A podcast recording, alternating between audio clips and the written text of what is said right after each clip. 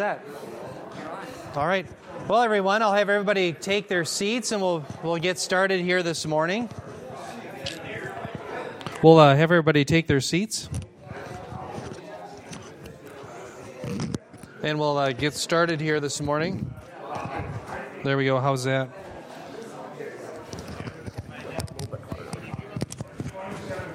I should have worn a. There. All right. Thank you. And uh, we'll get started here this morning. We're going to begin with prayer. And by the way, remind me, we got to stop 10 minutes early today because we're going to have a special program, uh, a little bit of uh, a prodigal son program. I think we got it started, Bob. I think time's going well, forward. I guess I'm not needed. No, no, you're very needed. Oh, thank you. All right, so we'll begin with prayer.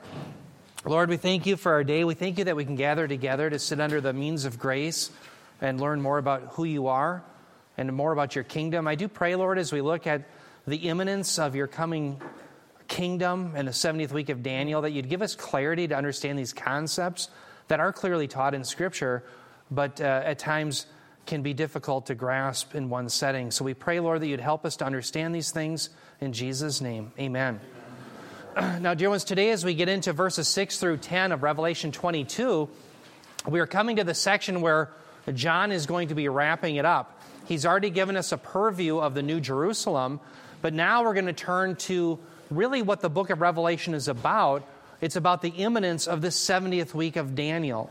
So the whole book is bracketed by the idea that the Christ coming is soon or it's at hand. We see this in Revelation 1 1. We see it in Revelation 22 6. So it forms an inclusio or bookends. Now, when I say that Daniel's 70th week is imminent, what do I mean by that? Well, most of you in here probably know Daniel's 70th week. It's the last seven years of the tribulation. And what I would claim to you is that seven years should be conceived of as the coming of Christ. The coming of Christ isn't just a one day event, but there's multiple days to it, according to Luke 17 26, where Jesus said, As it was in the days of Noah, so it will be in the days, plural, of the Son of Man. The same passage uh, is quoted basically by Jesus in Matthew 24 37, where he says, As it was in the days of Noah, so it will be at the parousia, the coming of the Son of Man. So notice in Luke 17 26 and Matthew 24 37, they're identical, except in Luke, it's the plural days of the Son of Man. Matthew 24 37, it's the coming of the Son of Man. So the coming of the Son of Man is synonymous with Daniel's 70th week. And the book of Revelation is about this being an imminent proposition. That's what it's about. So, with that, let's get started right into verse 6, where John says this. Revelation 22 6, it says, And he said to me, now remind, let's everybody remind ourselves that person that's speaking is an angel. And that was the same angel that was showing John what the inner workings of the New Jerusalem were like. Well, now he's showing him something new. So that's what it means when he says, And he said to me, These words are faithful and true, and the Lord, the God of the spirits of the prophets, sent his angel to show to his bondservants the things which must soon take place. Now, you notice here in the beginning of verse 6 where he says, These words are faithful and true? Why are those words faithful and true? The words of the book of Revelation well, because they come from God. Of course, the Apostle Paul speaks for Christ, and because they are God's words, they must be faithful and true because he is faithful and true. In fact, notice in the box on the screen, does everyone see the and on the screen? In Greek, that's a kai, and there are different usages of kai or and. This is what's called, uh, it's a little technical, but it's called an exegetical use of kai. And what that simply means is it's explaining what has just preceded. So, a way of rendering this, you could say these words are faithful and true, namely because the Lord, the God of the spirits of the prophets, sent his angel to show his bondservants the things which must soon take place. So that's a relationship. Why are these words faithful and true? Because they come from the Lord who sent the angel to reveal these things. That's why they're faithful and true. So again, that's an epic, ep exegetical usage of Kai. Okay, so that's what that proves. Now, what's this phrase? Notice right after the box it says, the God of the spirits of the prophets. When you read that, you think, well, wait a minute, isn't there one Holy Spirit?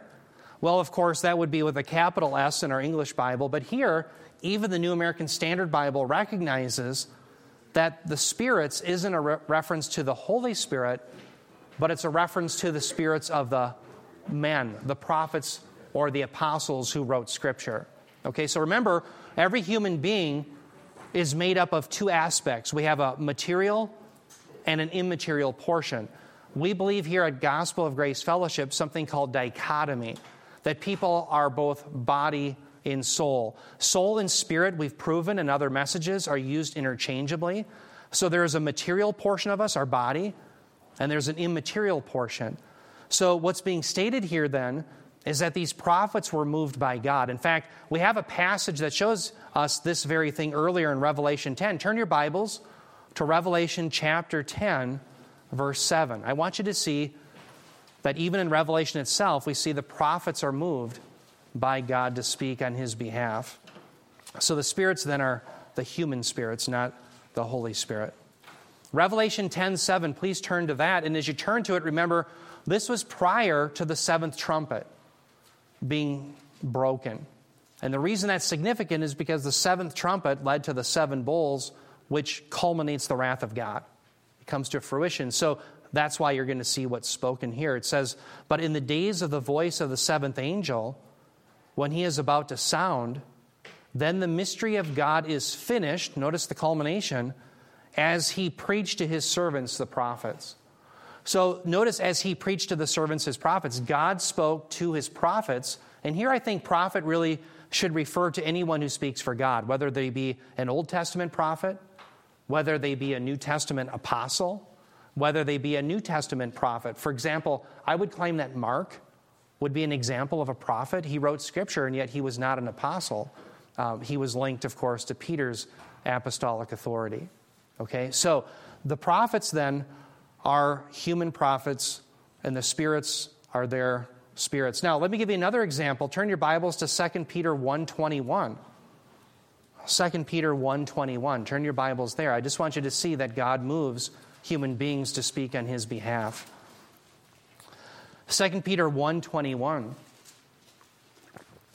And as you turn there, this is a very significant passage because it shows us that no one is entitled to their own interpretation. Why?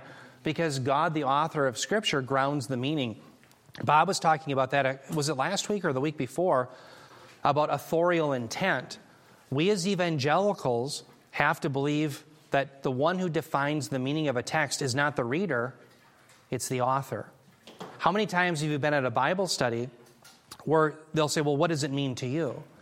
Well, that's the wrong question to ask. The, the, the correct question is, What does the text mean? Okay? Let me give you a simple analogy. I've used this before, but for new people, think about my wife writes me a grocery list. Go get milk, eggs, and bread. That's what it says. Go get these things. I come back with a candy bar and a six pack of root beer. And I say, Well, that's the way I interpreted it. Do you think she's going to let me get away with that? No, because she, being the author, grounded the meaning of the text. Now, you say, Well, that's just a simple grocery list. It's still in writing. And we're just reading things that God intended to convey to us. He's the one who grounds the meaning. If my wife won't let me get away with, as the reader def- redefining the meaning, how much less will God allow it? In fact, one of the passages that Bob really helped quench some of my concerns when I was at uh, Bethel Seminary, they were all postmodern. I be, almost became delirious because every class you went into, we can't know, we can't know, we can't know. And Bob just kicked their door in and put up John 12 48. He says, Well, how can that be true when Jesus says, This is that which will judge you on the last day? The very words that I have spoken will be your judge. Well, if Christ is going to judge us according to what he's revealed in his scripture, well, then it's not something that's going to be morphing, is it? It's going to be a constant. The author grounds the meaning of the text, not the reader. Well, we see that in 2 Peter 1:21. Notice it says, "For no prophecy was ever made by an act of human will, but men moved by the Holy Spirit spoke from God." So that's exactly what John is saying here when he says the God of the spirits of the prophets. He's talking about the fact that they were moved by God to speak his very word. Okay, so that's what that's saying. Now, notice in red, this is very significant. The angel came to show his bondservants the things which must soon take place. I cannot reiterate how significant that phrase in red is. The things that must soon take place is referring to all the things within the 70th week of Daniel. And this is what brackets as an inclusio the entire book of Revelation. The entire book of Revelation is about that. Now, let me show you where this is borrowed from though in the Old Testament. Please turn your Bibles to Daniel 2:28. Please turn your Bibles there. And as you're turning to Daniel 2:28, let me just explain the significance of Daniel 2 and why Revelation is built off of it. So please turn your Bibles Daniel 2:28 and as you're turning there, let me tell you how this went down. In Daniel chapter 2, remember Nebuchadnezzar, I believe he was in his second year as king. And he's of course is this pagan ruler over pagan Babylon. But God had given him a dream. And this in this dream he sees this vision of a statue. And the statue represents the four successive kingdoms that would come about prior to the Antichrist kingdom and then prior to the Messianic kingdom. So the four kingdoms that were represented were the Babylonian, the Medo Persian, the Greco, the Greek Empire, and then the Roman Empire. But then, if you remember, there were 10 toes in the statue. That represented Antichrist kingdom, which was an offshoot of the Roman Empire. But then after that, in the vision, a stone representing the Messiah's kingdom would come and crush the statue, and it would remain forever. Now, the reason this is so significant when we get to Daniel 2:28, Daniel is given the interpretation, not only the dream of Nebuchadnezzar, but he's given the interpretation. Why? Because he speaks for God. He's a prophet. And so he tells Nebuchadnezzar what the dream means. And you see here in Daniel 2:28 something very significant. Read what it says, and I'm only going to read the first section of it. Uh, this is part A, I call it, Daniel 228a. Notice it says, However, there is a God in heaven who reveals mysteries. This is Daniel speaking. And he has made known to King Nebuchadnezzar the things which must take place in the last days. Okay, so notice that last phrase. In the Greek Septuagint, which is the Greek translation of the Old Testament, it is word for word identical to what you see in the red here, except one change. Notice here, it says the things that must take place soon. But in Daniel 2:28, it's the things that must take place in the last days. So in Daniel's day, this coming messianic kingdom that would rule forever is pushed off to the last days. But now in Revelation, it is soon. The, the, the noun that's being used there, tachos, literally can be rendered it is at hand, it is imminent. Well, why? Because you and I are living in the last days. I can see you've got something, Bob. Well, I was I just looked up the must in the Greek It's day. Yeah, the divine necessity. Which generally, in this kind of context, denotes divine necessity. Exactly. And that would certainly uh, lay the axe to the root of this whole open theism. Mm-hmm. Greg Boyd, uh, God doesn't know. Right. It's going to happen. Good or point. everything's contingent. Right. It may or may not happen depending on what what angels and demons and humans decide. Right. So we can believe that God is in control of his own universe. Amen. And that these things must take place. Yeah. But what's not revealed is when. Exactly. So what's quickly mean? Yeah, we don't know. Suddenly at any moment, but we don't know when that will be. We don't know the time. And right. time is certainly not the same to God who's eternal as it is to us. So it seems like a long time to us. Yeah. Since the time of Christ, but right. This could be at, at any time. Yeah, amen. Well said. So Bob's pointing out then that day that must, he's exactly right. It shows that God is in charge of his universe. In open theism, the claim is that God doesn't know the contingent actions or thoughts within man. Well, this rules that out. No, he does. And he uses all things to bring about his purposes. One thing that Bob pointed out also is that even though this is soon, how soon is it? We don't know. And here's why because there's not a date for the second coming of Christ, there's not a date for the rapture. So if you said, well, you know what, my birthday is soon, you have a fixed date for that. Mine is on February 22nd. I can look at the calendar and see how soon, I can look at how soon it is. But remember in Matthew 24 36, Jesus says, No one knows the day or the hour. And when he says no one knows the day or the hour, he's not just talking about the 24 hour period or a 60 minute window. He's using the day of the Lord and the hour of trial. He's using there's synonymous parallelism. So he's talking about no one has any foggy idea when this time period is going to break forth. You don't know. The date isn't given, but it's always soon. It's at hand. Yeah, Lonnie. Um, you mentioned there in that verse 6 Yep. Uh, God of the spirits of Yep. the prophets. How important is that? Because my translation doesn't have spirits, it just has prophets. It, uh, let's see, it says, uh, Then he said to me, These words are faithful and true, and the Lord God of the holy prophets sent his angel to show his servants the things which must shortly take place. Spirits is in the Greek. Yeah. I got it in front of me. Pneumaton, spirits. Yeah, plural. It's in the Greek. They may, they may have just decided that that is What, what a for, uh. Yeah, the, sometimes what the English translator will do is they'll, they'll try to help the English reader understand what's being said if they think it's a difficult phrase. Um, what, what version do you have? Uh, Uh, it's a New King James Version. okay, so they may have tried to give you a gloss to help you understand that this isn't the Holy Spirit being referred to, but it's the Holy, the, God is moving the prophets. So they thought maybe that, I, I would disagree with that type of translation. I would say, no, you translate it as it is and let the reader understand. However, that may be a gloss there. There also could be a manuscript issue. Um, I wasn't aware of one. I didn't see any in the critical text, but maybe I missed it. But I don't think so. I think that that should be there. In other words, some texts will there'll be there'll be debates about a given word whether it's part of the original manuscripts or not. I don't think that that is one. I think that's a gloss that the New King James version is giving to try to help the reader not misunderstand the Holy Spirit rather than the prophets being moved by God. Well, I wonder if the sense? King James has that. That's a very good point because you know what? The New King James Version does follow the Textus Receptus, and that could be, very, be maybe a manuscript problem. So, yeah. Very good question, though. We'll, we'll look into that. Thank you.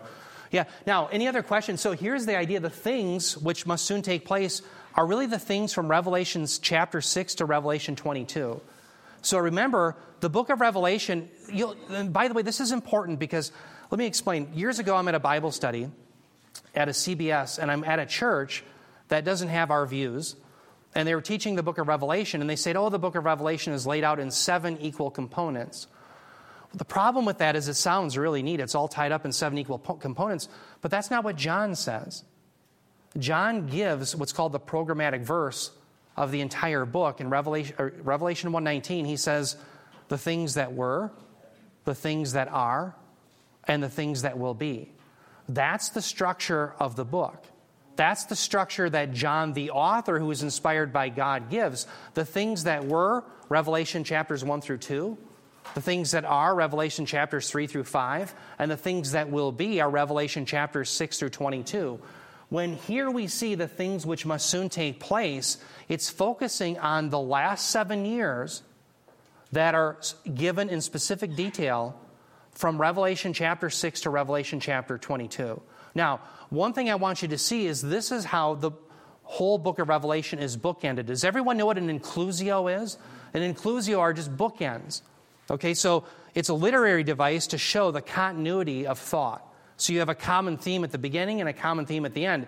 The whole book of Revelation is an inclusio for the things that must soon take place. Notice what John said, Revelation 1 1. This is how he begins the revelation of Jesus Christ, which God gave him to show to his bondservants the things which must soon take place, and he sent and communicated it by his angel to his bondservant John. Notice again that phrase, the things which must soon take place. That's the bookends of the entire book. Now, let me do a little bit of apologetics with you. How many in here have ever heard of preterism? And I know Bob and several of you have. Well, preterism, full blown preterism, is heresy. Full blown preterism says that the events of the coming of Christ occurred spiritually in 70 AD. Now, there are other scholars who are what are called partial preterist. They believe that there's still a coming of Christ. In fact, a man like R.C. Sproul would hold to that position. But let me explain how that relates to this passage. A partial preterist who's still within the fold, like R.C. Sproul, and I love the man dearly, I learned so much from him, but he would say, when it says in Revelation 1 1, the things that must soon take place, he would say, aha, that must mean that some of these events must have occurred soon in the lifespan, of, for example, of the apostles. Therefore, some of these events must have occurred in 70 AD. Here's the problem with that. The problem with that is when he claims Revelation 1 1 refers to things that are going to take place within 70 AD, in order not to be a heretic, R.C. Sproul says, I still believe in the second coming of Christ.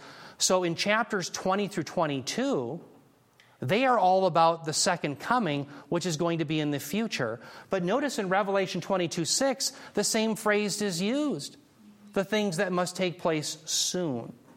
So, soon, what you have to understand was soon doesn't mean it had to happen within any certain time frame, but it is always at hand when you're in the last days. When did you and I enter into the last days? At the first advent of Christ. So, as soon as the first advent of Christ, including his resurrection and ascension, was over, it ushered in the last days. Remember, the Holy Spirit was poured out? And once that last days comes, the coming of Christ can occur at any moment. That's the doctrine of imminence. Imminence means that an event can occur at any moment, but it does not have to happen within any certain time frame. An imminent event could happen one second from now or a thousand years from now. All you know is it will occur, and it can occur at any moment, but it's not confined within any certain time frame. That's the doctrine of imminence that is taught in Scripture. Now, let's try to get to our minds around this idea of the last days. Let's try to understand that. One of the most important things to understand the last days is to refute some of the bad ideas in evangelicalism, namely that the last days began in 1948. I can't tell you how many otherwise good Bible teachers I've heard say that the last days began in 1948. Well, that, by the way, 1948, that was where the, we had the reestablishment of Israel. Well, the question is well, where do we find that in Scripture? Well, we don't. The Scripture is very clear that the last days began with the first advent of Jesus Christ. Okay, and I'll show you that passage. Now, I'm not claiming that 1948 isn't significant. It is. Providentially, we can see that God's hand is still with Israel, and He's going to bring out all His promises for them. Think about it. There used to be Hittites, Canaanites, Amorites, Amalekites, Jebusites, on and on, all the ites, but they are no more, right? But we still have Israelites. So that shows us providentially that yes, God's hand is there. He will protect them and bring them to faith one day. But it's not the ushering in of the last days. So let's look at Hebrews 1 1 through 2, where we see the ushering in of the last days. Here's a passage that shows us when they began. The writer of Hebrews says, God, after he spoke long ago to the fathers, in the prophets, in many portions and in many ways, in these last days, has spoken to us in his Son, whom he appointed heir of all things, through whom also he made the world. So notice the last days began at the first advent of Jesus Christ. God has spoken fully through him. He is the mediator of the new covenant. He is the one on the Mount of Transfiguration that shows he is the new Moses, the greater Moses that was prophesied in Deuteronomy 18:15. When the Lord said, "This is my son, listen to him." He's the one who speaks for God in the last days. Now, let's pull out our pointer here. Well, let's put, put this together then. So Daniel, we read Daniel 2:28 and he makes a prophecy about the coming messianic kingdom. But here's the cross, and think of the cross here on the timeline. This is, by the way, this is my attempt at a timeline, in case you didn't know.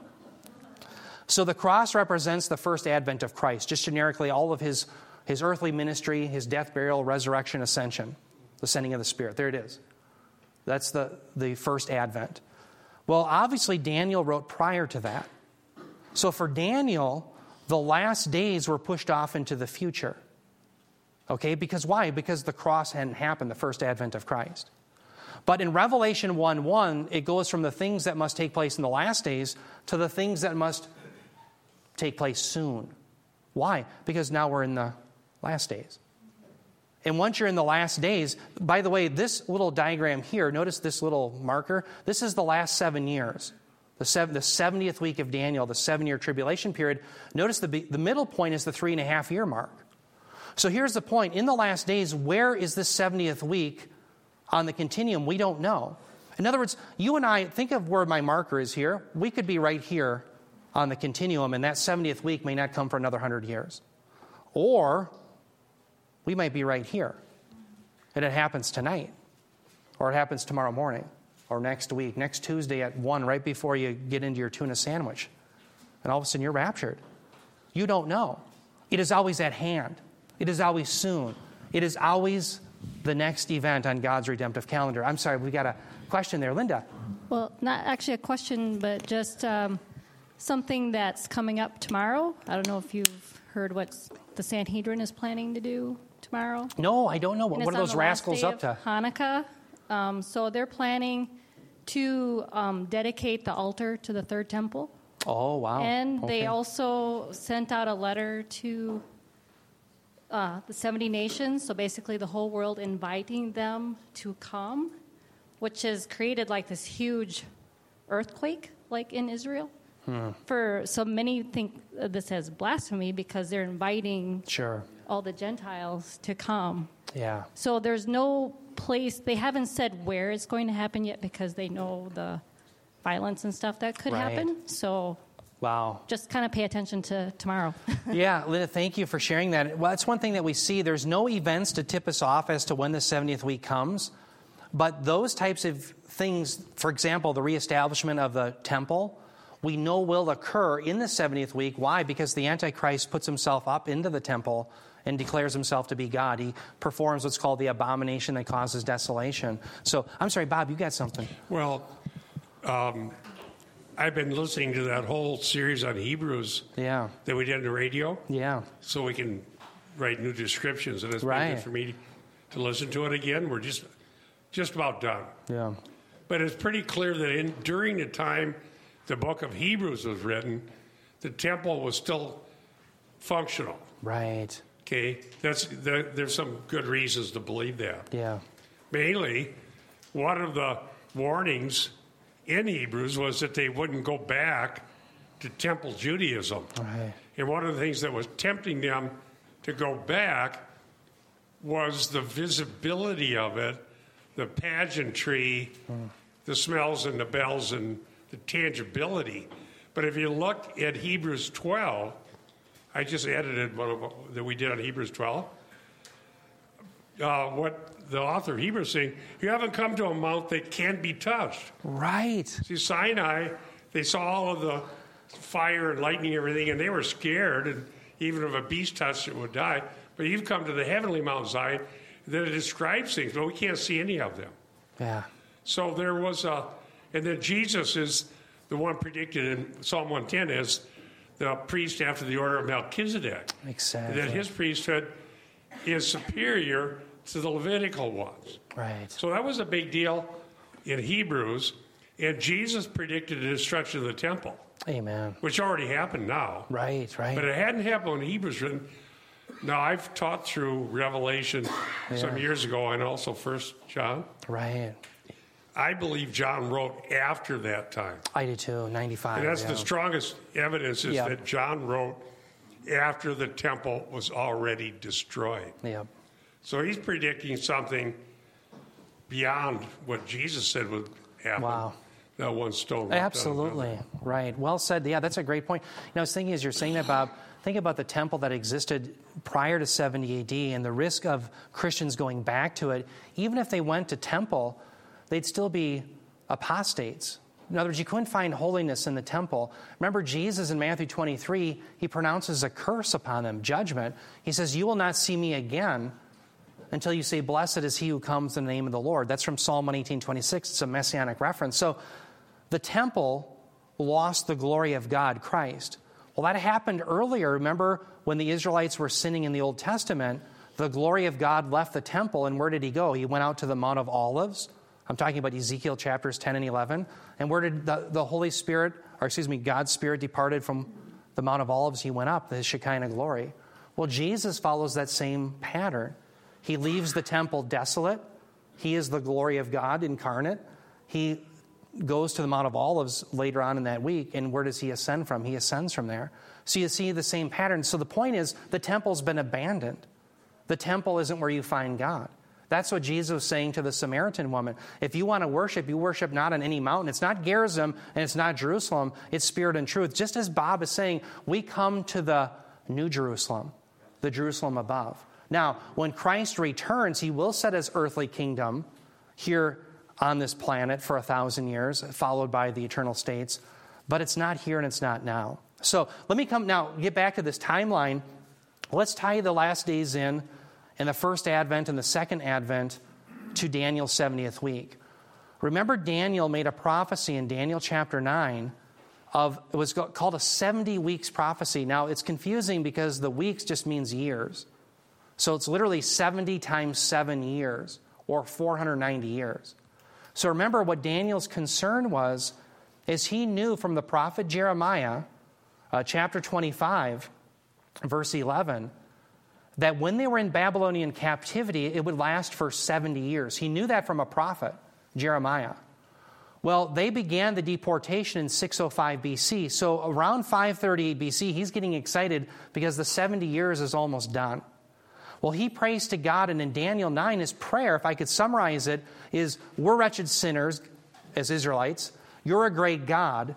We don't deserve anything, but for your sake, because we bear your name and because the holy city of Jerusalem bears your name, please remember the covenant promises and reestablish us. So God answers that prayer in this magnificent prophecy.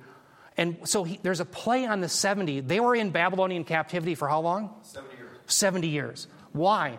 Because every seven years, they were to allow their land to remain fallow. They weren't to, they weren't to work the land.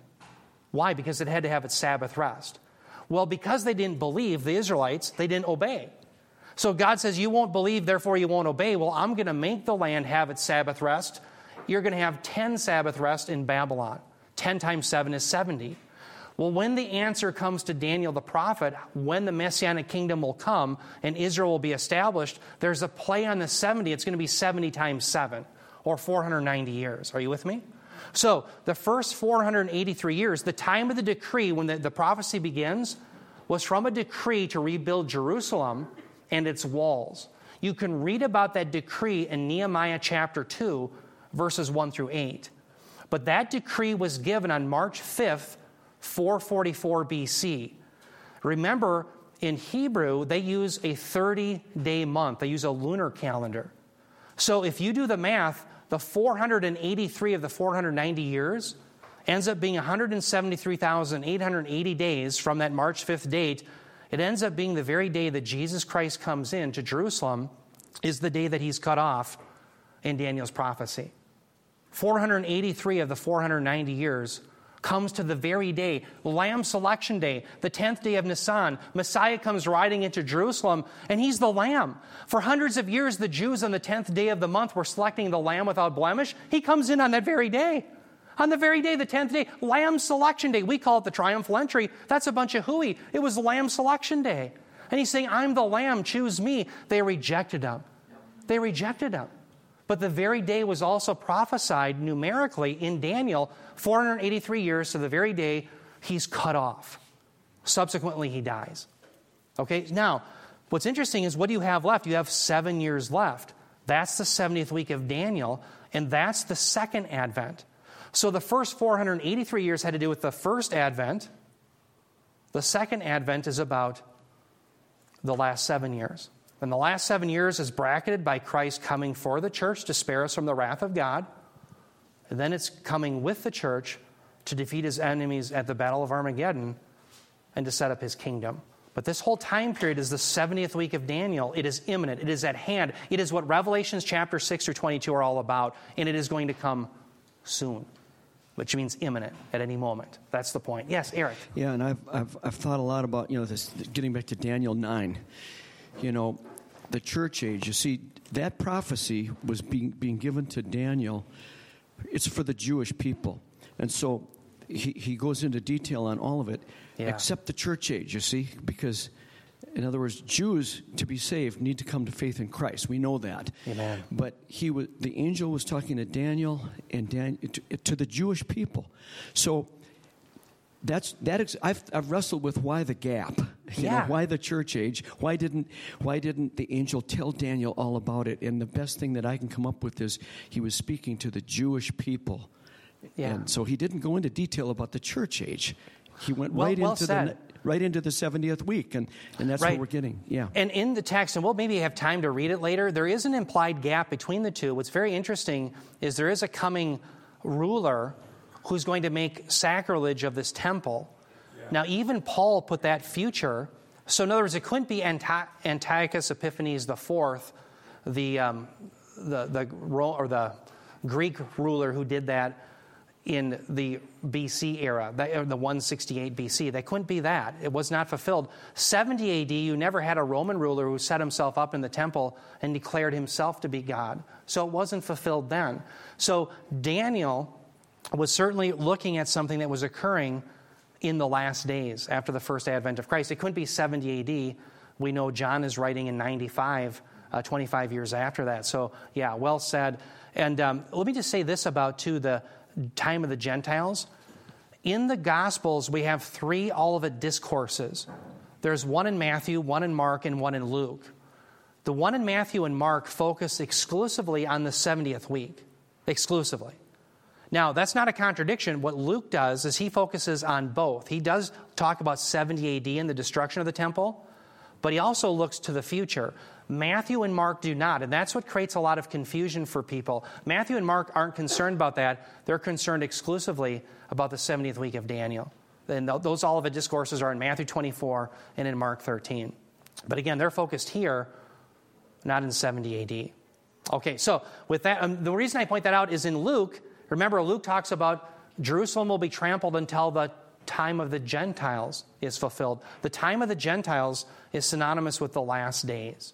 So the last days you could refer to as the church age, you could refer to it as the time of the Gentiles, or the last days, they're all synonymous. Okay, and that will last until the time is up and God returns his attention towards Israel. Remember, you and I were grafted into their promises. Remember Romans chapter 11? We were grafted in.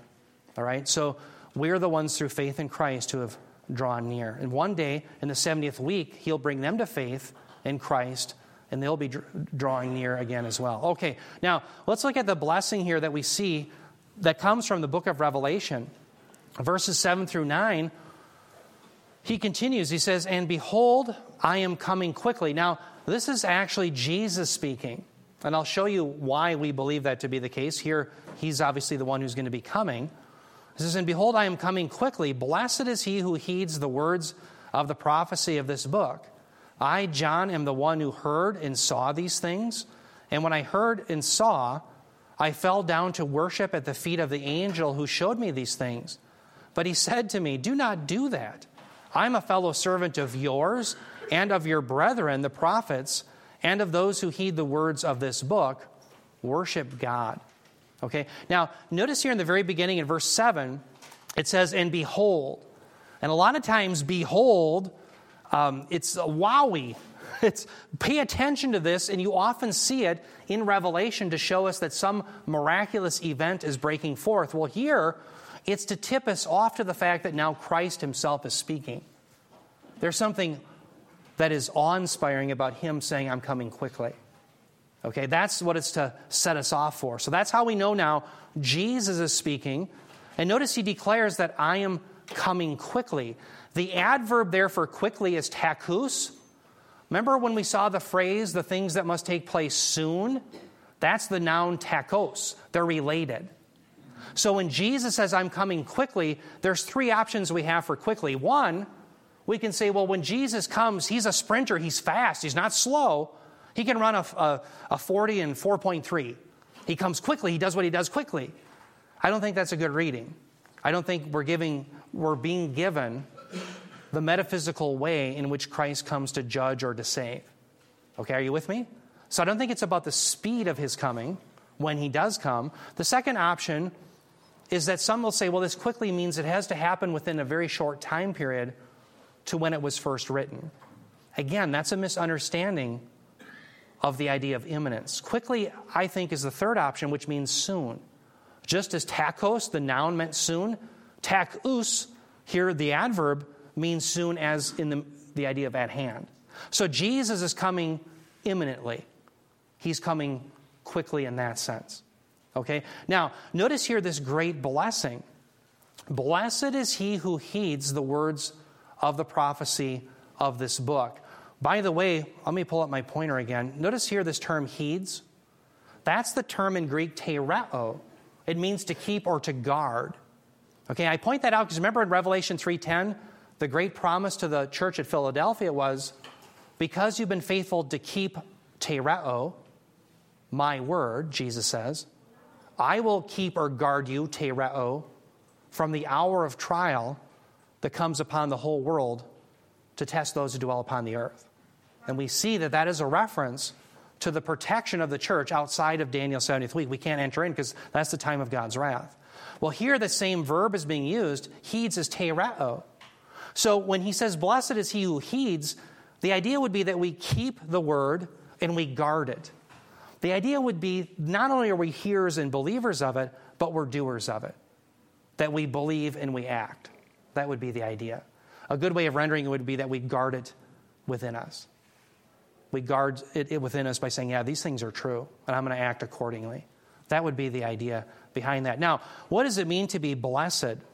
Some scholars will say, well, generically, it just means that someone is happy.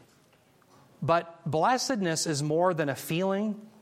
The blessed state that we have as believers isn't contingent upon our mood. The blessed state that we have, I think, is best understood when you understand the opposite, and that is cursed. Who is cursed? Well, a cursed person is anyone who is outside of Jesus Christ because they are still under the wrath of God.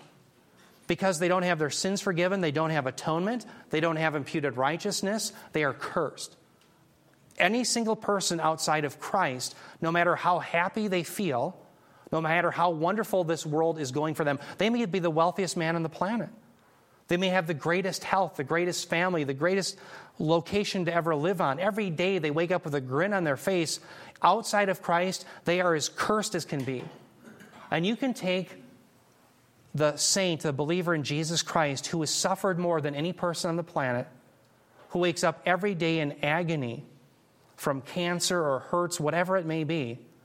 But because their sins are forgiven, they have the imputed righteousness of Christ, and the wrath of God has been appeased through the atonement of Christ. They are blessed. Amen.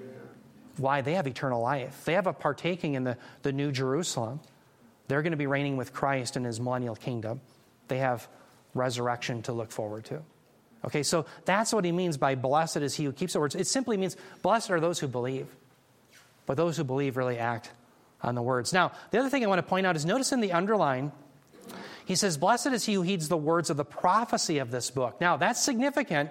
Why? Well, here the author is calling the book of Revelation a prophecy. Now, there's been a debate in history about the book of Revelation as to how it should be interpreted. Now, let me explain briefly how this goes. There's two camps. One camp are those who say it's all figurative, and they'll, they'll either have an idealistic or historical approach to the book of Revelation, and they'll say there's really idealism here and symbolism because it's apocalyptic literature. Okay, they'll say this is just apocalyptic literature. Now, let me explain what apocalyptic literature. In the first century BC, and slightly before and slightly after, you had a, a group of writings called uh, pseudepigraphical writings, apocryphal writings, and in these apocryphal writings, men were talking about the last days and using very fanciful symbolic language. But here's the difference in apocalyptic literature, they never told you what their symbols meant. And you don't, do you know why? Because then you can make the symbol mean anything you wanted it to mean. Are you with me? And so, therefore, they can never be wrong because if you read the symbol and you read it the wrong way, well, then someone could say, well, they just didn't read it the right way. You could always change it, it always morphs. The book of Revelation is not apocalyptic literature. It does use apocalyptic techniques, but John himself declares it to be a prophecy. Now, here's the difference. In this prophecy in the book of Revelation, anytime you come to a symbol, John tells you what the symbol means. So, for example, you come to the dragon, he doesn't leave you hanging. He says the dragon is Satan. You talk about the lampstands, he says, well, the lampstands are the seven churches. Anytime you come to a symbol, he just tells you what it means. Well, that's not apocalyptic. Apocalyptic, apocalyptic literature, they just left you hanging. You had no idea what the symbols meant. But that's not this prophecy. Yeah, I'm sorry, Scott, go ahead. I, I think uh, Nostradamus would be a really good example of apocalyptic yeah, very, very, very good, Because- Scott. It's very much like that, where you can read into it anything you want. That's not the way this prophecy is. Now, by the way, the book of Revelation, one of the reasons I love this book is because it uses the Old Testament more than any other book in the New Testament. I think there are 404 verses in Revelation. 83% of them contain direct quotations or allusions to the Old Testament. It's fantastic. The reason I mention that is if you're not told what a symbol means, it's a direct allusion to an Old Testament passage which tells you what it means. So here's how prophecy works in book of Revelation. Either a symbol is given and you're given directly by John what the symbol is, or it's an allusion to the Old Testament which tells you what the symbol is. You're not left hanging. This is a prophecy. Therefore, it can be known and it's not left to subjective readers, but it's grounded by an objective author, namely God who spoke through his apostle John. Yes. Yeah, I actually, you know, I'm thinking about, uh, you know, Bob was preaching th- or teaching in Acts and, and referring to that verse in Luke, and I can't think of where it is. There's a section in Luke where Jesus says, Listen to me, you know, and we're to listen carefully. This is a great example. The Revelation has more references to the Old Testament than anything else. So we need to understand. Yes. If we don't understand it, it's because we're not listening carefully and reading carefully. Well And we said, have to do that. Yeah, you know, and I think about it as you talk about listen. Remember in the Old Testament, the famous Shema, Hear, O Israel, the Lord your God is one, Deuteronomy 6 4. Notice it says, Hear, O Israel. In other words, listen. Um, you hear the term in, um, in Greek is akuo, where we get our term acoustics. And Bob and I have talked about this both in the Old and the New Testament when the idea of hearing, Hear, O Israel, the Lord your God is one, it's not just hearing the sound waves go through the ears and go, okay, I heard that, but it's always the idea of hearing with belief. And so, like on the Mount of Transfiguration, when God testifies, This is my beloved Son, hear him, listen to him with belief. Yes. I, I wish I could remember exactly where it is in Luke, you know, but Jesus has a warning in there too, where he says something to the effect of, you know, even what he does have will be taken away. Uh, I don't know if you guys are remembering where this is. This is the difference between an amateur and a professional. No, no, I can't no. tell you exactly where it is. It's in Luke, um, and I was just looking at it and, and kind of thinking about it just the other day. So he's, he's commanding us to listen Yeah. but then saying, and those who don't listen carefully, even what they th- do have will be taken away. And I, I read that to, you know, people think they have, people Yeah. sitting in churches who are not really saved. Amen. Think they're saved, you know, and all of this. Well Uh, said, you know, a listening. passage, I, I don't think I have the one in mind that you're thinking of, but remember in John 10, 27 through 28, where Jesus says, My sheep hear my voice, and I give them eternal life, and they shall never perish. Remember, there are some who don't believe, and he says, The reason they don't hear my voice is because they're not of my sheep, right? So, again, that akuo, that hearing is hearing with belief. And you're absolutely right. One of the takeaways from the book of Revelation is that we have to hear in faith what God is saying to us, that these things really are indeed true. Absolutely. Now, any other questions or comments? We got about five minutes, and we got to end early because we're going to have our routine here, our um, juggling routine to the prodigal son. And we got about five minutes. Yeah. Okay. So let me just hit one more thing. Notice here in verse 8, John comes into a new section now. Jesus has stopped speaking. Now John comes back.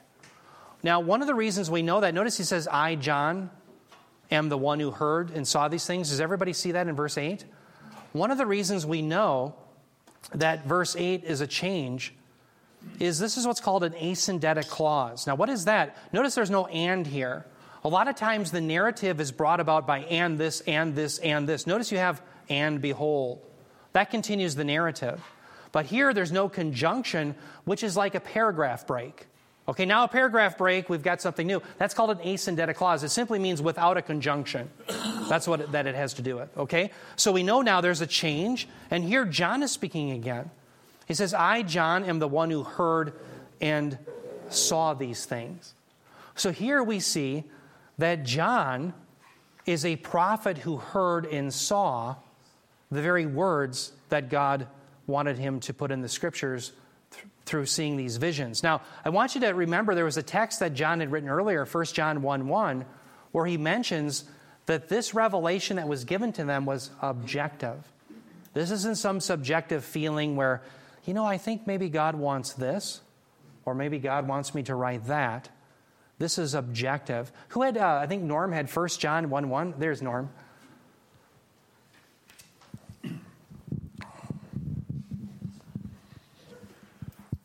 What was from the beginning, what we have heard, what we have seen with our eyes, what we have beheld and our hands have handled concerning the word of life. I'm sorry, could you do that one more time? I, I didn't hear. Okay. What was from the beginning, what we have heard, what we have seen with our eyes, what we have beheld and our hands handled concerning the word of life. Wow. Notice here then, John is talking about the objective nature. Why am I so hot? I'm starting to talk like you, Bob, like an engineer. I'm so hot and trim levels, and there we go. Trust me, I don't know what Bob knows with this stuff, but, but notice what Norm just read. That's 1 John 1 1. There's three objective things that the apostles did they heard Christ, they saw him, and they felt him. So the apostolic eyewitness then should be believed. Why? Because it's objective. Now, how many times do you hear people in our day and age, they'll say, you know, the Lord was speaking to me? Well, is it really the Lord or the pizza they had last night? The indigestion, right? Well, the point is the apostles aren't relegated to that category. They spoke objectively. Why? Because they saw, they heard, and they handled the living God. They were taught personally by Jesus Christ. I always think when I read that, remember in um, John 20, 28, remember Thomas doesn't believe. And all of a sudden, Jesus shows him the scars, right? And what was Thomas's response? Doubting Thomas, he says, My Lord and my God. It was objective. Brothers and sisters, our faith rests not in some subjective inkling that human beings had, but on the objective standards that the apostolic eyewitnesses had. They saw these things, they heard these things, they actually touched Christ, they were with him. That's one of the reasons you and I can believe everything in the Word of God. So, with that, we're out of time uh, this time. We got 10 minutes to set up, but let's, let's close in prayer and we'll pick this up where we left off when we come back next week. Let's, let's bow our heads in prayer. Lord, we do thank you that you've given us the objective Word of God, that you haven't relegated us to just having subjective inklings, to know that these things are true, to know that one day you are coming again, and this coming is imminent for us to bring us home into glory. I do pray today that you would help us to think about these things so that we may live godly lives, untangled by the sins that so easily entangle us. And today I do, I do, do pray for this juggling group, Lord. I pray for all of the kids as they minister to us about the prodigal son, that you would be glorified, that your name would be exalted. And I pray, Lord, that you would bless their efforts. We pray these things in Jesus' name. Amen.